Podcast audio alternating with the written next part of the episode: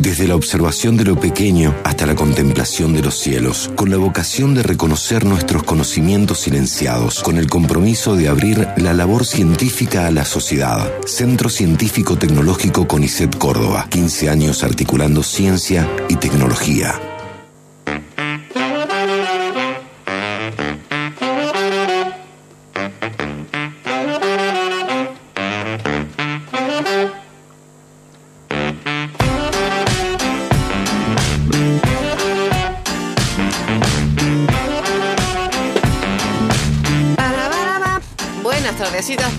Bienvenidos a Raro es Todo Junto. El momento de puro humor por el conocimiento. Mi nombre es Mariana Ortecho y estoy con la gran Gaby Jeremian. Hola Gavita. La ¡Hola! pausa esa que hace de cábala. Mira, si no, ¡Ah, Miguel! si no estuviéramos en medio del mundial, te diría basta ya, Sí, aflojale, sí, pero ahora no la dejes de no, hacer. no, no, no, Muy no. cabulero. Sí, sí, sí. No sabía si decir vamos, vamos o hola, hola. Entonces, este. Ay, mira vos las dudas que trae. Sí, no, sé- no sé si decir, existenciales. Vamos, vamos, u hola, hola. Así le voy a poner a mi, a mi biografía. Alejandra Peloso, querida, ¿cómo estás? Muy bien, por suerte. Yo quería romper con este país cabulero y decir que vi el partido, pero no, no lo hice. Eh, pero te lo agradecemos. No, ya lo sé. pero les comento que el próximo sé que es día de semana y no voy a poder desarrollar el hecho de tomar sol durante el día de semana. Ah, porque esa es, esa es la cara que tenemos, de alguna manera. Ella toma sol y ganan, ganan allá. En, es reloj. Este es un programa En de- Qatar. se basa en el, en el- en el razonamiento lógico. ¿Ah, sí? Sí, Claro. Va, este, va de ciencia y por eso es que siempre le ponemos a tomar sol a ella para que ganen allá en Qatar. Buah, no, no tiene nada que ver. Celeste Pereira, ¿cómo estás, eh, querida amiga? Qué linda tu presencia maravillosa compartiendo la tarde del sábado. Qué hermoso. Ay, qué hermoso. Bueno, eh, agradecemos al resto del equipo, a Flor Páez, a Juli Huergo, a Giorgi Remondino y saludamos a Sabri Bustos que está como siempre en servicio informativo, a Luli Jaime en locución y en musicalización, Zulma Capriles. Bueno, Y a Roti Bustos, que le mandamos un beso Ay, porque nos abandonó por hoy. Sí, hoy nos abandonó. Se fue a Buenos Aires así, como, chao, me voy a ver a Harry Styles. Eh, Ah. Los vimos. Nos vemos. Pero, viste, nunca hubo un che, chicas, estuve pensando. eh, o sea, fue como, "Ya, adiós, hasta luego, amigos. Bueno, va a escuchar esto. Decime, claro, decime que era en la noche, porque si no, también rompió la, la cábala de la cuestión de mirar el partido con sus amigas y toda la historia. No, lo, en el viaje lo veían, ¿vos sabés? Ah, mira. Sí, entiendo que se fue en tren, Roti, Ajá. así que en este momento, digamos, espero que esté cerca de Almohadón cuando esté llegando a Buenos Aires. Te deseo eso, Roti. Gusto. Bueno, en fin, che, eh, arranquemos el programa, Sí. dejémonos de cosas. Dale. Hoy vamos a hablar de diseño de experiencias. Yes. Eh, grosso, Grosso, cuando dijiste lo del tren de la Roti, dije, esto es para diseño de experiencia. claro. Una- 12, 14 horas arriba de un tren, tenés que llevar un almohadón. O sea, mamá. salvo que los, los asientos O- estén bien diseñados Sí, para que sea una experiencia Y placentera. tener pulso para diseñar la rayita. Claro. Te llevas un fibrón, te diseñas la rayita atrás. Claro, tenés razón, no había pensado en los traseros que en este momento están eh, atravesando esa experiencia. Sí. ¿No es cierto? Perfecto, Gaby. Bueno, che, viene con, eh, a hablar con nosotras José María Aguirre, Sí. ¿no es cierto? Sí, nuestro columnista Nuestro- de siempre. Nuestro columnista que siempre nos hace como que cric, cric, cric, nos rompe un poco la cabeza Sí. y nos hace pensar en cosas. Bueno, eh, arrancamos como siempre pidiéndoles que nos escriban mensajetes y que nos cuenten hoy eh, alguna experiencia particular en el consumo de algún producto o un servicio, para bien o para mal. Viste que cosas que vos decís, me encanta esto, pero la verdad es un perno. Por ejemplo, te quiero decir, eh, amo las papas fritas, pero el momento en el que las abrís, decime si no te das una puteada. Que la, la papa frita, Claro, el, el snack. eh, cualquier snack, claro. A vos abrís, ¡tra! Te salta la mitad afuera. ¿Eso es adrede o no? Sí, tal cual. No, Está mal no. Sí, abrir paquetes. Ahora me estás haciendo descubrir un... Sí. Es un momento estresante. Es un momento que vos decís, no puede ser. ¿Quién hizo esto? ¡Esto! No sé si está mal o bien diseñado. No, claro, yo creo que está bien diseñada, pero es muy molesto. Está bien diseñado porque no entra la humedad y las papas y los snacks sigan crocantes, pero Ah. es infumable abrir No, y también vos quedás nerviosita y entonces ahí nomás te viene como... Claro, te querés morfar todas. Es, quizás está muy bien diseñada la experiencia, ahora estoy Sí. pensando. Bueno, otro ejemplo que se me viene a la cabeza, eh, el champán. No es- eso yo creo que está mal. No puede ser que vos estés abriendo un champán Ay, Y- todo el mundo está así como Sí. atajándose, no y me vos mates. digas, tanto que me saco un ojo como que brindo con mis amigues. No puede ser, ¿entendés? Claro. O sea, o te- uno u otro. Claro, ¿cómo no le van a poner una como una canastita arriba que vos decías, si lo saco mal igual protejo, ¿entendés? Pero A, toda la gente. Escúchame, el champán, escúchame, sale un huevo. Se te sale la espuma, se te fue la mitad del champán. Me están jodiendo. Claro. A ver, un diseñador acá, por favor. Bueno, este tipo de cosas, que nos manden mensajetes y que nos cuenten, tipo, en, el, en la experiencia de consumo de X cosa, pasa, pasa esto o pasa aquello. Sí. Es compleja la pauta de hoy, ¿no? Sí, es compleja. la consigna. Pero podemos tirar otras, otros ejemplos A ver si te que, ocurre que alguno. ayudan, sí, de servicios. Porque Ah, la experiencia a mí lo la asocio, viste, uno no piensa tanto. A mí me costó esto de pensar la experiencia asociada a un producto, Ajá. pero más bien a un servicio. Y pensaba cuando fui a un spa. A un spa. Nunca fui a un spa, una Qué lindo, sola qué vez. lindo, qué lindo, a ver, contá. Sí. Y nunca más quisiste volver. Nunca más, nunca más. ¿Por qué, Gaby? Porque uno se imagina un spa, un lugar relajante, qué sé yo, le clavaron una música punchi punchi. Las dos, éramos dos, éramos dos amigas. Las dos que nos asistían, digamos, no nos conocimos toda la vida de las chicas, ¿viste? ¿Cómo? Ah, era una no pesadilla que te paraban- hablaban. No paraban de hablar. Dios. Y yo digo, bueno, o sea, si lo corto acá. Per- perdón, las masajistas Las hablaban masajitas, mucho. claro, mucho. Ah, o sea, yo tenía un loca, imaginar, una idea, otra idea, digamos, de lo que es un lugar de spa, cuando te regalan Claro. ese spa para compartir y no sé qué, vos decís dos horas, me desenchufo de todo, no, me, me enchufé a la vida de la chica. Oh, no, qué guacha. Y entonces vos decís, para, si yo llego a decir algo acá, me tiran la piedra caliente, Claro, no. Obvio. Eh, las patas las remojo en, en la bandina en vez de en sales. Está literalmente en sus manos. Claro, entonces Claro. bueno, te la tenés que bancar. Ojo, no, no descarte la posibilidad de que las que estaban en el spa eran ellas. ¿entendés? Sí, Iban a, des- claro. iban a descargar a dos Claro, manos, pasaban claro, un claro. cuerpo y mientras tanto contaban la, la desaveniencia de su vida. Y Claro. hablar las experiencias con los bancos, los IBR, eso que te dicen, no, te atienden automáticamente, cosas que tu vida sea ágil y vos puedas seguir a 2000 por hora y estás 5 horas. Y después Sí. cuando llegas al final te dicen, en este momento ninguno de nuestros representantes te puede atender. Por favor, llame más tarde y vos Sí, sí, tal cual. No, no, no. Sí, es Sí. verdad. Bueno, vamos tirando ejemplos. Claro. Tirando, sí, sí, sí. Es como, hoy es un programa para descargar. O sea, que, que manden Sí. las, las malas experiencias las, las recibimos. También las buenas pueden ser buenas, Obvio, loco, por porque. Sí, claro. No seguro se las ocurre- hay, todavía no se nos ocurrieron, pero seguro las hay. Claro. No, claro, es difícil pensar en las buenas. Y eso que ganamos el partido, mira lo que te digo. Che, bueno, pero tiene, hay premios para Hay premios, escriban. nos tienen que mandar mensaje dejando sus tres últimos números de documento y eh, al 3513-077-354 y participan por las dos cajas de elección de pasta Julios, como siempre, que los encuentran en Instagram como Julios Pasta por el árbol nativo de los chicos de Fábrica de Plantas, que les eh, los encuentran en Instagram como Fábrica de Plantas.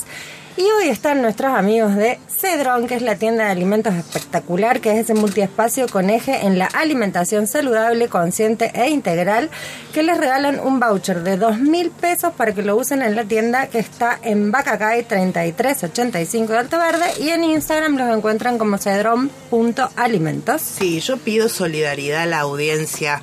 Yo sé que están festejando, pero que nos acompañen con un mensaje. Buenísimo, claro, porque vos, vos te los imaginás. Sí, Está bien. Sí, Eh, sí, sí, sí, Que ya- tengan la. Que se ganan el voucher, se ganan las Esta patas, tienen la- para festejar después el fin de semana. tal cual. a Hemos pleno. diseñado en este Claro. programa una experiencia inolvidable. Que participen. Buenísimo, perfecto. Y que nos cuenten eso. Exacto. Bueno, eh, che, tenemos una invitación especial. Eh, Vicky Fontana, que fue invitada, hace poquito estuvimos charlando con ella, Sí. eh, va a estar presentando su laburo el 8 de diciembre, puede ser, a las 20 horas, en Casa Saradia, ex Complejo San Miguel, en Río Ceballos. Bueno, ¿se acuerdan? Vino Vicky y fue como que cantó y todo, todos entramos así como en, una- en un estado que nunca más volvimos a estar. Ella es Vicky Fontana, pueden ir a verla entonces ese 8 de diciembre, ¿no es cierto? Exacto. Bueno, invitadísimas. Che, bueno, arranquemos. Malas experiencias. Tengo todo para decir sobre el tema baños. ¿Baños? Baños. es. eh, no, es genial. no- sí, no, yo, yo me río de lo mío. Pero no hay, no hay una, lo tuyo. No, eh, no hay una sola cosa diseñada bien en un baño. O sea, la experiencia de usuario es paupérrima. Sí. Aparte, Desde la puerta. desde la Por, ¿Viste cuando decís, abrís la puerta y lo ves al otro cagando, ¿no? La puerta tiene que estar para el otro lado, papá. Ah, bueno, pero eso lo suelen tener en cuenta, digo, o sea, hay, a lo No sé. Realmente, claro. Hay arquitectos traicioneros, pero debería ser, debería ser que vos no ves. Eso te lo tiro como un dato. Claro. No, pero para. Me pone mal que no hayan pensado, y acá hago un llamamiento, sé que mucha gente en nuestra audiencia va a coincidir conmigo, que no hayan pensado en los fóbicos, las fóbicas, les fóbiques. Hay, eh, las personas que somos fóbicas, Ajá. un baño es una gran amenaza, ¿entendés? O sea, es un motivo, digamos, eh, de, de terror, de horror. Sí. Por empezar, eh, estoy hablando de los baños públicos. Ah, claro. No, no, el privado también, si querés. O cuidado, No, pero no, quiero- pero bueno, Vos los decís, públicos, claro, sí. de meterte adentro y quedarte encerrado, Sí. ese tipo de fobia. Ah, no, sí. Pero no, pero por ejemplo, vos estás en un viaje a larga distancia, estás arriba de un colectivo o de un avión. Ponele un colectivo. Sí. ¿Cómo van a hacer un baño de 40 por 40? Claro. Ya de por sí es difícil de entrar. Vos decís, prefiero que me explote la vejiga antes que tener esa experiencia de estar encerrada ahí adentro. Bueno, no, sorteas eso, porque así tengo que pelear con mi fobia. Paso. Sí. Y veo el, el pasadito. El, El pas- el pestillo pasadizo, sí. pestillo, ¿cómo? Pistillo, Sí, que lo tenés que tocar. que es la traba, dice, claro, la traba. claro. Eh, y vos decís, yo no confío en vos, eh, traba, no confío en vos, pestillo, no sé ni cómo te llamas, no confío en vos. Sí. Entonces, ¿qué hago? Lo- yo te lo confieso, ¿eh? no tengo ningún problema. dejas abierto. Dejo abierto. Y sí. Porque no tengo miedo de mostrar el culo. a mí lo que me da miedo es quedarme encerrada. Lo digo con la frente alta, perdón si soy de cerebro. Ahí está, gracias, cede. Entonces, ¿qué pasa? Vos vas en el colectivo, pero el, el baño del colectivo es traicionero porque si vos no cerrás la puerta, ¿qué hace? Como un Tac, tac, tac. Entonces la gente te ve, no te ve, te ve, no te ve, te ve, no te ve, te ve, no te ve, ¿entendés? Pero eh, yo creo que eso es un problema de diseño de experiencia, porque, repito, fóbicos no tenemos miedo al nudismo. Lo que tenemos miedo es de no poder desplazarnos. Yo pensé claro. que ibas a decir que tenías miedo a, a la cantidad de gérmenes, decir, ¿cómo pueden diseñar algo que alguien lo vaya a tocar? Por supuesto que tengo miedo la- del, del caldo de gérmenes, eh, pero por supuestísimo. Yo creo que la la- el, lava- el lavatorio, Tal en cualquier cual. baño, tendría que estar afuera, afuera del bondi, afuera de la casa, ¿entendés? Porque no me, no me vale, si yo me lavo las manos, tengo que agar- agar- agarrar la puerta acto seguido. No me vale, Exacto. no me vale, ya te doy cuenta con, con los gérmenes, ¿entendés? O sea, ponémelo afuera. Y si Y después- hablar de los baños, eso que el botón se salió y hay que meter la mano para encontrar el hilito, decís, no, no. No, a eso mí- pasaba pero- mucho en la cañada. Pensando en, en colectivos y aviones, a mí se me ocurrió una alternativa. Una, tiro una idea para Ya. que alguien la anote y la. Ah, ¿Viste en los aviones? Sí. Porque el problema de los baños de colectivo es más o menos como el Sí, de los aviones, sí. pero más lindo. Sí, sí, Digamos. Yo digo que ahí, ¿viste cuando te hacen las salidas de emergencia que te muestran que cae Ah, el coso? Le agregan un pañal. Ah, Entonces te es pones un bueno. pañal, viaje no vas al baño. No sufrís la fobia, nada. Gaby, pero yo te estaba acercando una idea. ¿Viste? Eh. Pero tendrían que ser Eh. todos nudistas en el avión o tendrían que pasar todo por el baño para meterse el pañal. Bueno, para, no pude madurar la idea. Está bien, está bien. Podemos poner Necesito, una, necesito cinco años de una tesis doctoral para madurar esta idea, pero bueno. Pero es buena, es buena. Es buena. Alguien la tomará. Bueno, ahora sí paso a los baños del ámbito privado. Ajá. Eh, por favor, el portapapel, por favor, el portapapel, lo digo con énfasis, lo digo por favor. Arquitectes, no me lo dejen lejos del trono. Decime, ¿cómo puede ser que vos te sientes y digo, la puta madre? Y lo ves que está como a 5 metros el portapapel. Y entonces te tenés que, te tenés que desplazar de vuelta en culo, porque no, no. No hay otra. No tenés tantas opciones, perdón. Perdón por, por, por, por decir estas palabras, pero te tenés que tras- trasladar en culo. En un baño ajeno, ya con una cierta incomodidad. Sí. Y nunca, nunca falta el baño que además, más traicionero aún, tiene un regio espejo. Entonces vos te ves en esa situación. Lo cual atenta este, de forma contundente contra tu dignidad. Sí, Contra tu directo. Contra tu psiquis, porque vos te ves en trasero, yendo hasta ahí con el pantalón. ti, ti, ti, ti, ti, ti. No. Sí. Diciendo, Bueno. ¿en qué momento pasó esto en mi vida? ¿En qué momento pasó? Aparte de verdad, ¿por qué poner un espejo frente al trono? al papel, comeback, claro. Comeback Jack, claro. No. Totalmente. ¿Cómo puede ser? Quiero decir que tenemos en la CL una humorista. Un amor, sí, no, es Tremenda, tremenda. porque De lujo. La- sí, no, no, la sacó ahí. Bueno, se dan cuenta, ¿no? En los baños tenemos todo tipo de problemas. Sí. No hay una sola cosa que funcione bien. No hay nada, nada, nada de nada. Eh, luego, el bidet. Tema aparte, no lo voy a No, desarrollar. no, es desagradable de por sí ya. Propongo un día de raro que, que sea sobre el bidet. Porque merece un desarrollo amplísimo. A ver, eh, hay gente que confunde los usos. Se lava los dientes. Voy a entrar al- No. no, hay gente que es jodida. Si hacen eso, es gente que. No, no, flaca no. Pero vos entras a más de un baño y te encontrás ahí con las birras. Y vos decís, pucha, pucha. ¿Cómo las birras? con las bebidas. ¿Entendés? Ahí. A lo mejor son los lugares que estoy frecuentando. Que no.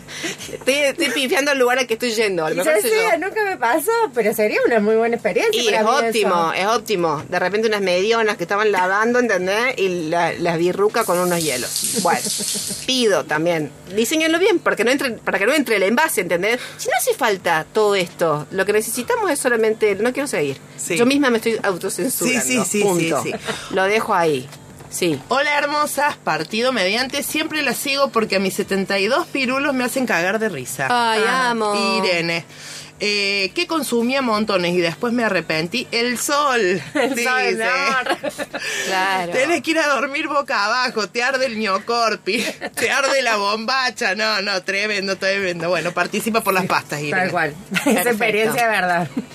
Tremenda. Bueno, eh, a ver, chicas, estuve pensando también, pero a partir de algo que me pasó hoy, la peluquería. Propone una experiencia básicamente eh, de displacer, una exper- experiencia, en cualquier caso, muy poco feliz. Cele, te estoy mirando. No, no, no, la Cele, no. Ah, me he pasado hasta 8 o 10 horas, dice la Ah, Cele, ¿sí te en la peluquería. Bueno, te encanta. capaz que a ella le desenchufa. Pero, ¿Qué Cele, hace? ¿Qué hace? Estaría bueno que nos comparta qué hace después en otro momento. Y un baño de crema, un baño de luz, ¿qué se no, hace? pero capaz eso? que te desenchufás, entonces es como, listo, pausa en la vida. Sí, pero digamos, es como, hay un diálogo que a mí me parece ahí, hay como una fricción que se propone entre peluqueres y gente que va, que está de más. Yo agradecería ahí, sí, como las masajistas de la Gaby en el spa, que no hablen, porque meten la pata siempre con algo, ¿o no? Mm, sí, Yo es fui esta mañana a la peluquería, esto es cierto, Sí. y me dice la chica que me agarra, me dice, ay, pensé que eras una, pensé que eras una clienta que siempre viene, dice, te confundí cuando te vienes, y yo pensé que eras, eh, que eras Lía. Yo digo, Lía, ¿Lía se llama la chica? Ya pregunté con temor. Y me dice, sí, vas chica, dice, tiene como 80. No. A ver, yo, yo soy una persona respetuosa de la gente mayor, ¿entendés? O sea, no, me, no pongas en este aprieto, ¿entendés? Claro, digo, ah, claro. tiene, tiene 80 Lía. tiene O sea, 80. decime de frente cuán mal me veo. Y dice, sí, no, me hiciste me hizo cortar el pelo, peor. ¿viste? ¿Cómo puede ser el Me pelo? iban barrando. No, no, para. Y- te cortaste el pelo ahí? Sí, Gaby, Jeremiah, no, porque me sé lo que voy. no No, sé irme de las situaciones. Me voy. No, no, me quedé. Me quedé, pero me quedé. Me lavaron el pelo y me dejaron con la toalla y me quedé como en un rinconcito de la peluquería, ¿viste? Como mala. Como, ¿viste? Como, como, como con la, con la cosa, con la toalla, ¿viste? Mojada y me quedé mirando mal a todo el mundo, así como con cara de rencor, ¿viste? Hasta que, bueno, me cortan un poquito, ya me estoy despidiendo, voy encarando la puerta y no va que llega Lía. Te juro. No. Llega, ¡Lía! Y yo dije, ¡ay, no! Qué guacha la música que pone. Llegó Lía. Y entonces, Lía, le dicen, Lía, le hablaban, le hablaban fuerte porque Lía no escuchaba bien desde ya. Lía, estábamos diciendo que justamente hoy viene una chica que es un doble suyo, Lía. ¿Un qué? Un doble, Lía. Y Lía me ve y me miraba con cara de asco todavía, como diciendo, ¿esta? Esta, dale, Yo estoy mejor. Lía me relojeaba así, tengo diciendo, esta, mi doble. este, Mira, Lía, yo pensaba yo para mis adentros, porque yo todo esto ponía cara de amable, viste, como de, Lía, qué, cuánto gusto. Viste, cuando decís, no, yo estaba pasando re mal. Sí, sí, me, sí, digo, me están tomando el pelo. Bueno, obviamente me están Claro. tomando el pelo de la peluquería. Pero digo, eh, qué experiencia desagradable. Y le dicen, eh, ¿usted tiene 85, Lía, o no? 87 tengo, dice. ¡Uy, 87! Yo ¿Cuánto tiene mi doble? Le preguntaba a Lía. Claro, y dice, pero usted se siente regio. Yo, "No, no, me siento bárbaro, dice Lía. Yo pensaba, yo me siento como la mierda. O sea, yo, yo, ¿entendés? En mis 45 tacos me siento morir hoy, ¿entendés? O sea, me siento fatal, me siento fatal. Chau, Lía, chau, chau a todos ustedes. Siempre me pasa algo, siempre me sucede algo. ¿Pero es la misma peluquería de siempre? La misma, donde la otra Bueno. vez me tocó la señora esa racista, la, la, Claro, la eso. lado, o sea, ¿qué tal si cambiamos? Cortan bien. Cortan ¿Qué, bien. qué cosa, no? ¿Qué Quieras que no. Para después charlar. Sí. con José María, ¿no? Porque te, te tienden como el culo, pero cortan bien. Pero me Claro, lleva un o buen sea, servicio. Está mal diseñada la experiencia del buen servicio que tienen. Es el único lugar donde me interpretan que yo les digo que tengo como un sartenazo en la cabeza, como una como una cosa que me dio la, madre natura, me dio esa forma, ¿entendés? De cabeza, que es como si me hubieran agarrado de trago, me dio detrás. Al revés. Y es la única peluquería donde me dicen, es cierto. Porque en todas las otras peluquerías lo niegan. ¿Viste? No, no digas Ah, eso. no, entonces tienen una línea. Ya te diste, tenés que haber dado cuenta. Pedagogía de la crueldad, Sí, sí. Honestidad bruta. Sí, sí, algo así. Pero hay algo que me gusta y me atrae. Es más, no veo la hora de volver a ver qué otra experiencia desagradable me, me depara, este, sí, la peluquería. Ay, Dios. ¿Qué es eso? La, pe- la música de la peluquería de Mateo. Mira vos. No, si está- no, te digo que tenemos una, una, operadora. Sí, total, total. es tremendo. Es tremendo. Bueno, che, eh, a ver, esto es jijiji, jajaja, pero el diseño de la experiencia, más allá incluso del mundo del marketing, es algo como conversábamos, que atraviesa un montón de ámbitos. Yo decía, el teatro básicamente es como un, un- un gran espacio de diseño de la experiencia. Sí. Hay gente que se olvida, también es verdad. Hay directores que dicen, vaya nomás que acá pongo uno a decir un texto y se terminó. Pero no, es un gran diseño de la experiencia, ¿no es cierto? Eh, también en la vida cotidiana hay oportunidad de diseñar cada quien su experiencia. Quiero decir, más allá del consumo de un producto o un servicio. Claro. De alguna manera todos diseñamos nuestra experiencia con mayor o menor dificultad, pero lo hacemos, digamos. ¿No es cierto? Eh, no, no, está jugando en contra el diseño que hicimos. no, y no solo el diseño, como que tenemos alguna dificultad para armar la escenografía. Eso les quería decir. Che, hagamos una juntada de fin de año de error todos juntos. Por supuesto, oyentes invitados, no hace falta ni decirlo. Eh, eh, los invito a casa, voy a hacer algo de comer. Lo único, traigan reposera porque sigo sin silla.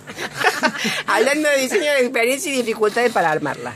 Eh, te quiero decir, hay gente que tiene el don y hay gente que no. Viste que hay gente que te dice, voy a poner esto a, por ejemplo, esto que, que, que da una aromita, que cuando hay viento, viste, tira así como una, acerca como una, una brisita dulce a la mesa. ¿Viste esa gente que va armando así? Sí, amo, amo. Sí. Pero yo lo imagínate, o sea, estoy, estoy en el estadio que hubiera peluquería porque me maltraten, o sea. eh, pero es un arte, quiero decir, el diseñar la experiencia. Digo, no se circunscribe al mundo del mercadeo. No, claro. Claro. Lo que pasa es que, bueno, hay en el mercadeo justamente hay gente que está explotando esa cualidad Claro. excepcional. Claro. Y uno dice, no, este lugar la verdad que la pegó. Y decíamos también, eh, le vamos a preguntar a José María, en las iglesias, por ejemplo, la religión también no ha hecho como un, no ha desarrollado muchísimo esto de diseñar la experiencia, porque por ejemplo entras a una iglesia y desde la arquitectura, vamos a ver, el diseño de vestuario de la gente que está ahí. Las iglesias tradicionales Sí. católicas me dan miedo, me ¿Te dan parecen miedo? Ah. A mí lo que me pasa es que yo no soy yo cuando entro a una iglesia. Sí, yo también. Es como que se Sí. pierde la personalidad de- del Totalmente, umbral. totalmente. ¿Qué te vuelves Sí. buena? No, no, este, como que Rara. Sí, bueno. Sí. Rara. Una persona Sí, bueno. rara. Es como que me dicen, eh, no sé, por ejemplo, eh, ¿pasa? Sí, paso, gracias. ¿Entendés? Como que enrarezco todo. Tengo como sí, que me pongo sí, a tono con ese esa experiencia que se propone. Hola. No, no. Solemne. La Cele está tremenda. No, yo me entrego la experiencia en la iglesia. Ajá. De las pocas veces Sos que... la que entra y se tira de, lo- de rodillas nomás. Sí, me persigno, hago Ah, todo, bien. todo el ritual Ah, así, mirá. como que me... Ay, qué sí, lindo, Gaby. Sí, sí, sí. sí. Me no dan puedo, ganas. después salgo y digo, ay, mamá, Yo desconozco el el nivel de disociación que tengo, Ah, pero bueno. No, yo desconozco el ritual, pero sí me parece que es como que. O sea, te dispersa también la iglesia. ¿Te dispersa? Sí, porque tiene tantas cosas para mirar que vos decís, hay alguien hablando Ah. y es como, no, pará, esa estampa o esa estatua tiene Sí. un Claro. atractivo que... Sí, es cierto. Bueno, es lindo que te conectes de esa manera, porque para mí más bien lo que provoca es como el ser observado, observada. Viste, como si no me voy a rascar donde me está picando Ah, porque tengo mirá. como 100 santos Sí. que me están mirando. O sea, me voy a ir hacia la tumba, pero rascarme no me voy a rascar hoy. Pero hablando de la iglesia también, de las iglesias en concreto, pensaba en el diseño de las experiencias de, vel- de velatorios. Sí. Ay, esos son espantosos. Es tremendo. Es ¿Pensaba horrible. eso? Es que- no, porque aparte, previo, estás en vida y te dice, bueno, ¿cómo quiere poner? No, es Este cajón, este cajón, este cajón, con flores, Sí. sin flores, qué sé yo. Obvio. Ni hablar que hace, bueno, hace poco tuve una pérdida y me mandaron del lugar donde hicimos el velatorio. ¿Cómo fue su experiencia? Encuesta, esta vez es, eh, mira, no te pego porque no te tengo enfrente. Pero es como... No, no te puedo creer. No, no, claro, o sea, muy, muy mal gusto. Es como, te atendieron Wow. re bien, pero esto decís, eh, no, flaco, claramente no estaba viviendo el momento No, para claro. contarte cómo es tu marketing. Qué increíble lo que estás Tremendo. contando. Sí. Lo veo Mira José María, que está, ya llegó, ya llegó, está escuchando las cosas que estamos diciendo, y hace así, no, dice, no, dice, con la cabeza como diciendo, no puedo creer, y ahora tengo que salir yo a hablar de diseño de experiencia. Gracias. Gracias, chica, por contar esto. Eh, no, pero no te vamos a responsabilizar de nada. Estamos contando a la gente que hace cosas locas, locas, locas. Bueno, pero eh, él siempre igual trae, viste, como el tema lo presenta y hace como un twist, hace como un trrr, algo te hace como verlo de otro lado. Así que eh, seguramente con algo nos va a sorprender. ¿Les parece Sí. que vayamos a una Vamos. tanda y volvemos para charlar con José María Aguirre?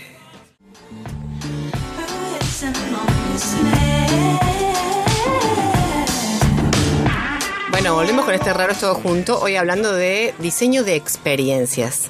Estamos con José María Aguirre, ¿sí? que es quien nos ha acompañado durante el año con columnas en torno a diseño.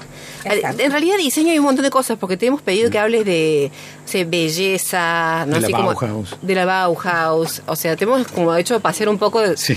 de- bueno, Ah, sí, sí. Pero es que su, su columna se llama Diseño Futuro Imperfecto. Ah, perfecto. Lo, lo cual ya abre como así un montón de cosas. Y eso nos da, voy a decir, licencia como para hacerlo pasear por la filosofía, como lo hemos hecho pasear Por todos lados.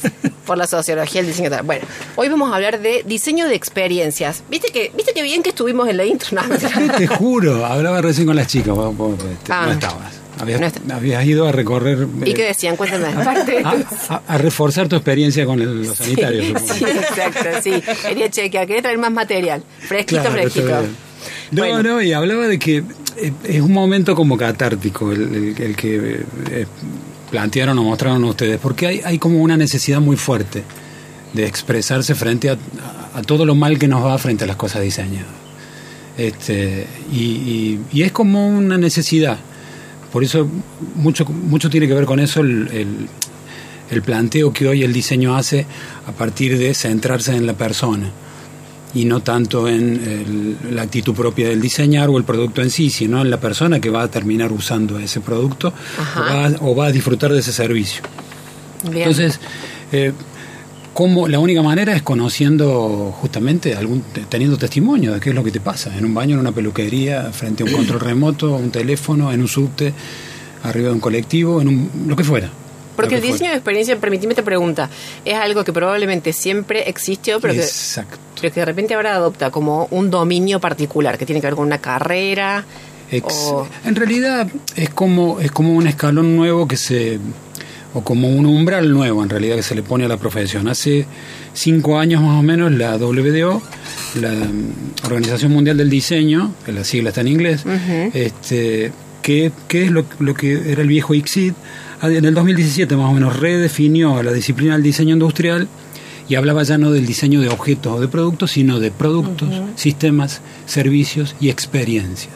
Ah, O sea, la bien. propia Organización Mundial del Diseño está redefiniendo y pone como, si, si ustedes se fijan, es como un, como un gradiente en complejidad. Una cosa es un producto, otra cosa es un sistema de productos, otra cosa es un servicio que engloba sistemas de productos y otra cosa es una experiencia, que es una situación mucho más compleja y que, como decían ustedes recién, por ahí es transversal y, y- y te, te implica eh, o, o tiene que ver con, eh, digamos, el ejercicio de disciplinas como el diseño eh, industrial en sí, pero también de la arquitectura, del urbanismo. Bien. Entonces, eh, lo, lo- lo fundamental sería eso, eh, que hoy el diseño tome conciencia de que se ha olvidado de la gente que usa el diseño. Y eso es lo más, lo más este, preocupante del futuro de la profesión. Hay una cosa que pensaba eh, en función de, de- de lo que podíamos hablar hoy y, y lo hice a partir del flyer. Hay un flyer que, se, que ustedes publicaron que decía eh, eh, experiencia de consumo. Entonces decía, yo les había dicho experiencia de uso, pero me vino bárbaro porque en realidad hay... hay, Es un problema interno. eso de la- repente ahora estamos, estamos cerca de tener una, una, una, discusión postproducción. No, más no. vale, más vale, más vale. Pero es que justamente plantea diferencias. Una Sí. cosa es el uso y otra cosa es el consumo. El consumo es una cosa mucho más efímera, mucho más rápido, mucho más sincrónica, Ajá. de un futuro inexistente. La papa frita, vos la abrís, la comes y ya está. Claro. Perfecto. Eh, el uso tiene que ver con una reiteración, con un proceso, con, con- con momentos, con, con- o con, en todo caso, en- encadenamiento de momentos. Bien. Y después tenés como, como un escalón superior que sería el de la experiencia. Entonces ahí eh, tenés como esas tres instancias distintas de relación con los productos o con los diseños. Una cosa es consumir, una cosa es usar rápidamente, otra cosa es usar, lo que media un aprendizaje y que tiene que ver con una relación mucho más extendida en el tiempo, y otra cosa es la experiencia que tiene que ver con eh, la intervención de muchas otras variables. Bien.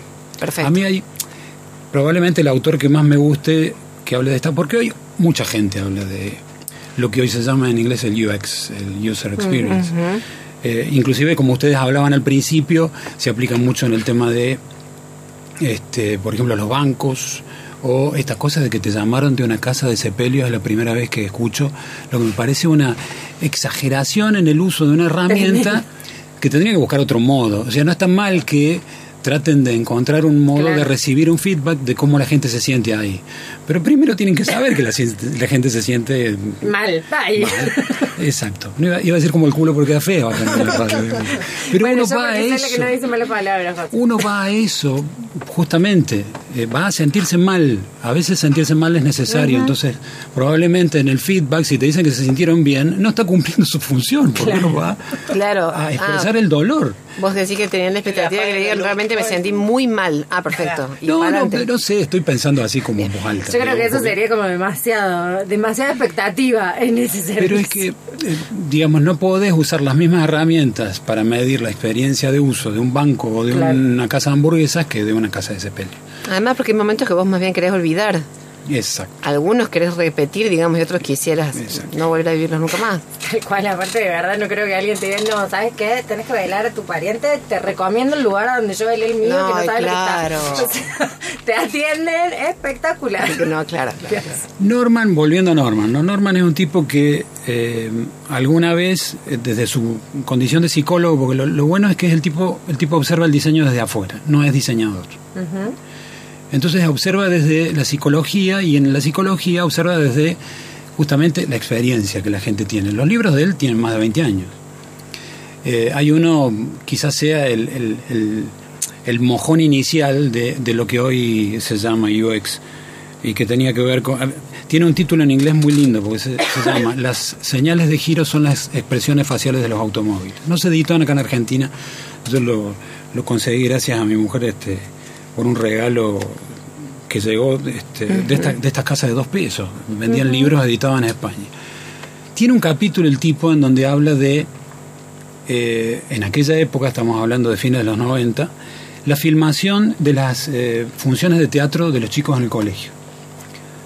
Eh, y él probablemente ahí arranca con una observación de lo que era experiencia de uso de determinados implementos para poder registrar un hecho que en realidad hubieran vivenciado de manera directa o hubieran tenido la experiencia de manera directa si se hubieran sentado simplemente a ver cómo su hijo actuaba. A partir de ahí empieza a trazar una serie de elementos, sobre todo en lo que tiene que ver con el objeto, el producto como intermediario. Entonces ahí es cuando el tipo empieza a observar esta cosa de que el diseño muchas veces nos hace sentir idiotas. Eh, en lugar de aumentar nuestra autoestima. El buen diseño, dice él, tiene que ser aquel que me hace sentir bien. Si yo me encuentro frente Conmigo a... mismo. Exacto. Misma. No con, tanto con el producto, digamos. Exacto, tiene que ser una, una experiencia positiva. Si yo agarro un control remoto y no sé manejar el televisor, no, es, no, es- no soy idiota, el control remoto está mal manejado. Si yo agarro un celular y no puedo este, bajar siquiera una aplicación para poder cumplir con alguna función que necesito, no soy yo el problema. El problema es el diseño del producto, el diseño de la aplicación. Claro. Entonces él habla de eh, esta cosa de, por un lado, eh, tener objetos que realmente me hagan sentir bien y por otro lado, tener objetos que me permitan eh, no destruir la experiencia, transformándose en un intermediario que ya me está obstaculizando esa experiencia. Yo digo, el tipo se adelantó en qué sentido. El tipo describió hace más de 20 años el mismo comportamiento que tenemos hoy con los celulares. Vamos a cualquier cuestión, a, a, la- los actos de los chicos, sacamos el celular y nos ponemos a filmar durante dos horas una cosa que en realidad ni siquiera vamos a ver. Porque es muy raro que uno se ponga a ver lo que registró a partir de un aparato que se transforma en un intermediario que está evitando que yo tenga una experiencia directa. Eh, él le llama una delación o una, una, una delegación, o una dilación, no una delación, una dilación de, de esa experiencia. Eso, eh, después el tipo lo fue como, como trabajando hasta terminar de delinear una, una teoría que a mí es la que, la que más me gusta con respecto a esto, que es como que habla de tres dimensiones distintas de, de- la relación que tenemos nosotros con los productos o con los espacios. Hay, eh, y, y casualmente, recién hablábamos de lo que era la diferencia entre el consumo, el uso y la experiencia, casualmente tienen como un paralelo, aunque él en principio no lo plantea. Él dice que nosotros tenemos una primera experiencia frente a las cosas visceral, totalmente perceptual. Eh, empezamos a relacionarnos con las cosas, yo veo al lado tuyo un comando naranja que supongo que debe tener mucha importancia, porque lo veo, porque lo percibo. Eh, el- el- la mullidez de la silla, eh, la luz, que es agradable, que ni siquiera me da calor, hay aire acondicionado, eso es puramente visceral. Después yo paso a una relación un poquito más compleja que tiene que ver ya no con el consumo directo y, y- y casi efímero, sino con el uso y con el aprendizaje en el uso de las cosas. Para finalmente pasar a una instancia mucho más reflexiva, mucho más de experiencia. Entonces, eh, ¿qué- cuál, ¿cuál es la conclusión de Norman? Que es lo que me parece más interesante de toda su teoría. Él dice que con el avance de la tecnología hemos ido delegando en las cosas las tres maneras, las tres dimensiones de relación y prácticamente nos estamos eh, desentendiendo eh, de cómo vincularnos con las cosas. O sea, ya eh, las cosas se hacen cargo de la dimensión perceptual, de la dimensión este, conductual o de uso y también de la dimensión de experiencia. Eh, uno de los casos más claros en cuanto a esa tercera instancia es el uso de Spotify. Por ejemplo, vos en la plataforma Spotify o la misma YouTube, la YouTube Music, o, o, eh, en donde el propio algoritmo te va construyendo un, un- un listado de canciones en función de lo que él cree que Sí. es lo que a vos te gusta. Claro. Ya ni siquiera decidís en eso. Sí, no puedes. Ya ni siquiera aprendés a manejar la, la app YouTube. O sea, ni siquiera te haces cargo ni de la reflexión, mucho menos de lo conductual y mucho menos de lo visceral. Que sería el encontrarte a partir de un recorrido por YouTube con alguna cosa Claro, que te llame la atención perceptualmente para necesitar el consumo inmediato. Quiero escuchar tal tema. No quiero ni siquiera reflexionar, lo quiero escuchar. Si quiero reflexionar, en todo caso, construyo un- una, una lista de reproducción, pero en función de lo que yo quiero, no de lo que el algoritmo quiere. Como que de alguna manera su tesis, digamos, es que hay un gran diseño de experiencia que lo que nos propone es no ser nosotros quienes elegimos la experiencia. Eh, dice que vamos tendiendo a eso en función de la creci- del crecimiento de la tecnología, pero no lo califica como un buen diseño. Obviamente. Porque lo que no se puede suprimir, digamos, es la experiencia. Exacto, la experiencia existe. Existe, de una u otra forma, buena, mala. quién decide des- claro. sobre tener esa experiencia. Bien. Y quién, obviamente, si, si nos alejamos del aprendizaje del manejo de los productos, lo que pasa también hoy con las con estas interfaces que son las computadoras. Ya el- eh, los sistemas operativos vienen cada vez más fáciles de manejar con gráficas y ya pierdo este, la posibilidad de aprender cómo en realidad funciona. Hasta, hasta el punto de que eh, eh, digamos, los sistemas operativos también deciden si te muestran noticias, si te ponen el clima, si te ponen la hora, si te ponen paisajes. Paisajes cuando la máquina termina de, o, está en un, en un, en un impasse, estás en un impasse de tu trabajo y te empiezan a mostrar paisajes que ni siquiera elegiste. O sea, son cantidades de cosas en donde Norman claramente observa que ya no nos estamos haciendo cargo ni siquiera de lo que consumimos, de lo que usamos o de lo que necesitamos ex- experimentar. Lo que es eh, preocupante. Estoy pensando en otro orden de cosas. Eh, porque uno piensa, o por lo menos yo pienso en la tecnología y la asocio a esto, a computadoras, a celulares, bla. Pero estoy pensando, suponte, el saquito de té como una tecnología que aparece para tomar la decisión por uno, por una, de cuánto es lo suficiente, digamos, de saturación del té en el agua. Sí. Y ahora viste que es como que hay todo un reivindicar eh, esto de que... El tenebras. El tenebras y te dan el relojito de arena para que vos eh, elijas cuánto es que vos querés tenerlo ahí. Eso es claramente el diseño de una experiencia en donde yo eh, trabajo sobre las tres dimensiones. Hay cuestiones viscerales en donde eh, experimentaré porque la experiencia, en realidad, el- la cosa va creciendo en complejidad y, y lo conductual o el uso va englobando a lo, a, lo, a lo perceptual y lo experiencial va englobando a lo conductual y a lo, y a lo puramente, digamos, perceptual. O sea, seguramente en lo que vos describís yo tengo eh, claramente una experiencia positiva a partir del perfume de la hebra, del ruido que produce en esa cosa medio seca, algo húmeda, en eh, El la, rito. ¿eh? El rito El. Recién hablaban también del rito con el tema de los templos, que es muy gracioso y claro, uno es gracioso porque uno ya lo vive desde otro ángulo, pero eh, durante muchos años uno participó de eso sin ni siquiera tener idea de cómo funcionaba la, la cuestión interna, ¿no? lo conductual. Eh, pero hay, todas las dimensiones están a cargo de uno. Yo necesito saber que primero, yo me acuerdo que tenía un jefe, este, Guillermo Esqueloto, que era un tipo tan piola que me preparaba el café o el té, con una técnica muy particular, porque el tipo antes calentaba el filtro, tenía un filtro de bronce, este, ponía el café este, de determinada manera, con una determinada proporción, el agua no tenía que estar hervida, entonces calentaba el filtro de bronce, de ese modo mataba el, el, el error del agua, tenía todo un rito el tipo, y conductualmente tenía muy aprendido eh, el, eh, eh, toda la serie de pasos para tener un buen café. Y después la experiencia era genial, tanto para él como para Claro. mí. ¿El café Para- realmente era distinto? Era distinto y encima para mí que tu jefe venga y te prepare café y te lo traiga Era una experiencia era fantástica. genial. Entonces, eh, fíjate cómo hay todas las dimensiones de la relación con el producto, con el servicio o con la necesidad de experimentar algo, eh, se dan a partir de mis decisiones. Eh, siempre cuando hablo de esto me acuerdo de una...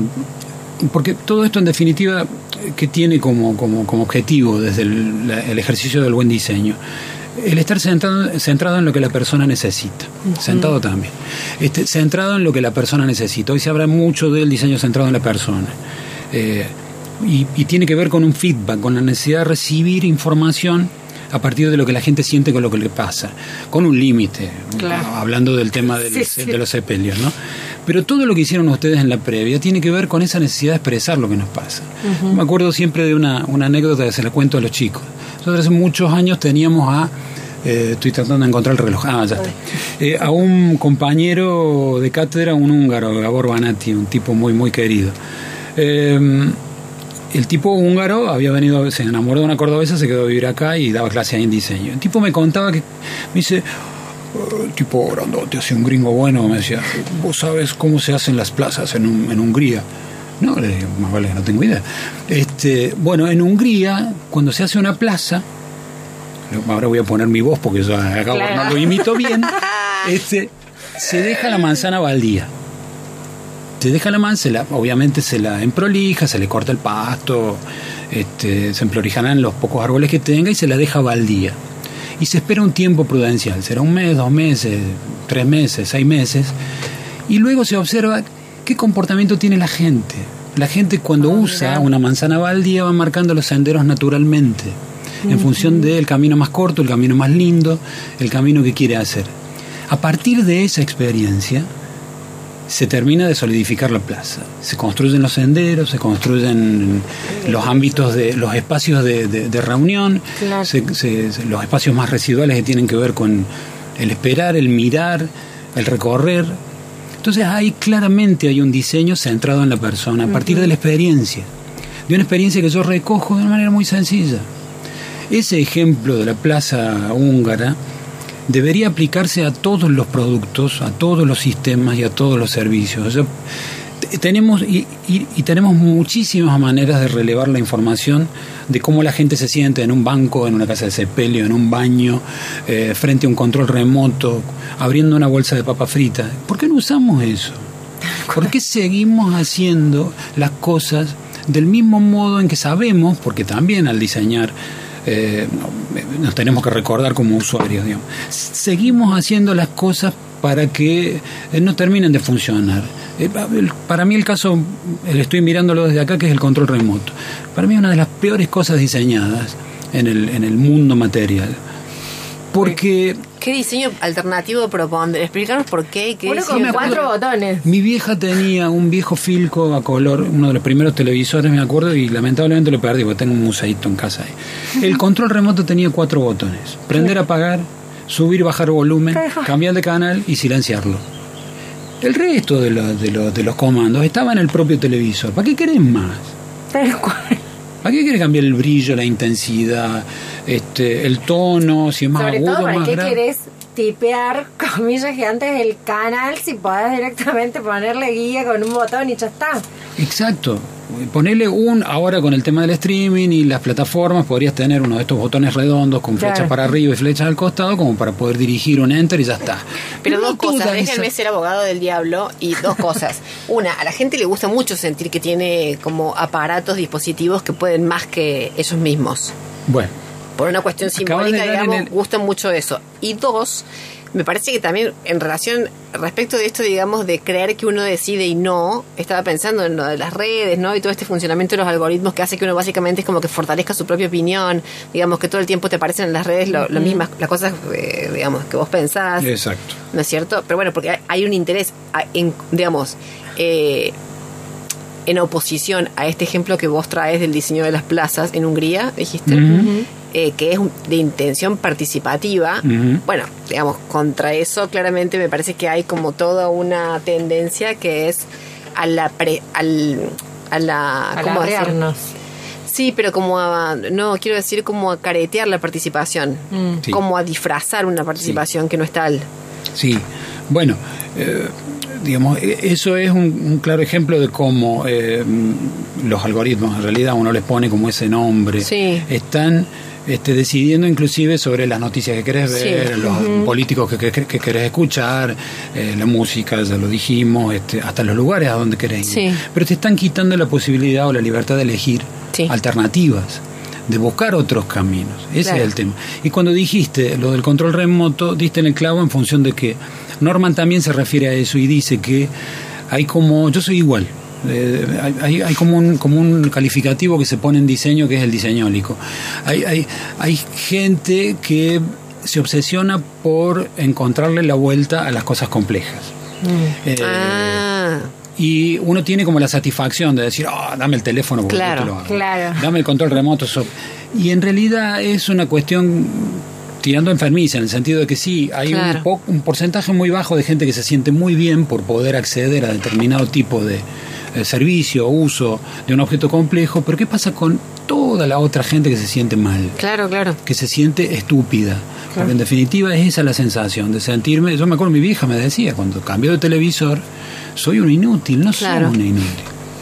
Eh, eh, ahí está el riesgo de, de una cosa diseñada en función de lo que la gente necesita y esta otra cosa falsa de la que hablábamos recién es hacer sentir falsamente la, la sensación de que estoy cubierto de que mis necesidades están cubiertas, de que tengo la música que quiero, tengo las películas que quiero, cada vez que pones alguna plataforma te dicen, tenés esta película, 95, 98% de acuerdo con lo que vos querés. Y vos sabés que es un moco. Sin embargo, Claro. te ponen un 98%, no sé de dónde lo sacan. O que vos tenés la sensación, por ejemplo, no sé, abrís, eh, da lo mismo, cualquier red, ¿no? Pero ponerle abrís eh, Facebook, Instagram, y tenés la sensación de que eso que vos ves, al ver eso, vos te estás enterando. Cuando lo que te sucede, digamos, es que te llega el eco de tu propia voz. O sea, no te estás enterando absolutamente nada de lo que pasa fuera de tu campana. Sí, ¿No es cierto? pero- Pero, la sensación es, ah, me enteré de tal cosa. Eh, eh, por ahí, eh, con Cristina, con mi compa, nos reíamos el otro día porque nos pusimos a ver este, películas de Navidad de un canal de estos estudios, qué sé yo. Porque teníamos la necesidad de ver algo eh, liviano, que terminen todos bien, que todos sean felices, que Sí, se claro. casen, que la Navidad Sí, sí, y Papá Noel favor. traiga muchos regalos. Pero eso no quiere decir que porque yo haya tenido la necesidad en un momento de determinada experiencia, sea eso lo que guíe mi, mi conducta o mi modo Claro. de ver la producción de cine y que yo quiera siempre consumir ese tipo de cosas. Claro. Claro. Eh, Pensaba, mira, estaba José María escuchándolo acá, escuchándolo, leyendo un mensaje de la audiencia y me generó la reflexión de cómo muchas cosas que desde el diseño no se resuelven son los mismos usuarios los que lo resuelven. Mira, dice, hola raros, eh, raros somos. Lo que yo consumía con mucha frecuencia era el delivery de pizza. Ajá. Pero cuando abría la caja, los gustos de pizza estaban mezclados y la rúcula estaba mustia y escasa. Todo eso sumado al precio hizo que actualmente lo vaya a retirar yo. Sí. A la pizza. Ah, mirá. ¿Viste? Entonces, él es que la persona, Claro. Laura, ella en este caso, Bien. este, la que hace el cambio de experiencia en función, sí. Y ahí de- tiene que ver esto, de lo que hablamos de lo sistémico. O sea, los chicos que hacen delivery están obligados a llevar 200 viajes por hora, cual, la a- con la velocidad de, a- de correr el riesgo de matarse. Entonces esa pizza lo que menos hace es viajar. Claro. Eh, en realidad vuela, vuela dentro de la, de la heladerita esa que Claro. tiene. De una. Bueno, mira vos, eh, ya estamos sobre la hora, tenemos que ir cerrando Sí. el programa, pero mira vos, Sí. José María, es que es- siempre es lo mismo, José María, yo ya, ya, está, ya lo conozco Nos ahora. deja- Como dicen en Perú, pensando. ya te vi, claro, él viene a hablar de diseño de experiencia y nos deja pensando en relación a la autonomía. Mira vos, no, es que lo tuyo es bueno, ¿eh? Bueno, Bueno, pero es que no José María cosa. es docente investigador en la Facultad de Arquitectura y Urbanismo de la UNC Sí. en la carrera de Diseño Industrial y es especialista y magíster en docencia universitaria, además de músico y fotógrafo. Entonces siempre tiene como una sensibilidad por Sí. donde le entra a todas Claro. estas cosas Y diferentes. flipa, pero es columnista en Enredar Todos Juntos, así, Sí, flipa. obvio. Diseño Futuro Imperfecto se llama su columna. ¿Tenemos Bueno. ganadores? Ah. Laura Tenemos- e Irene nos vamos a contactar con Yo, ella por en venir semana. Acá. Bien. Y Esa. agregamos a, a otro José que no es José María, es José Acecas, que también nos dejó un mensaje que dice que nos acompaña después del partido. Ay, buenísimo. No quiero decir nada, pero raros todos juntos me parece que trae suerte. Nos encontramos el próximo sábado, señores y señoras. Un besito. Y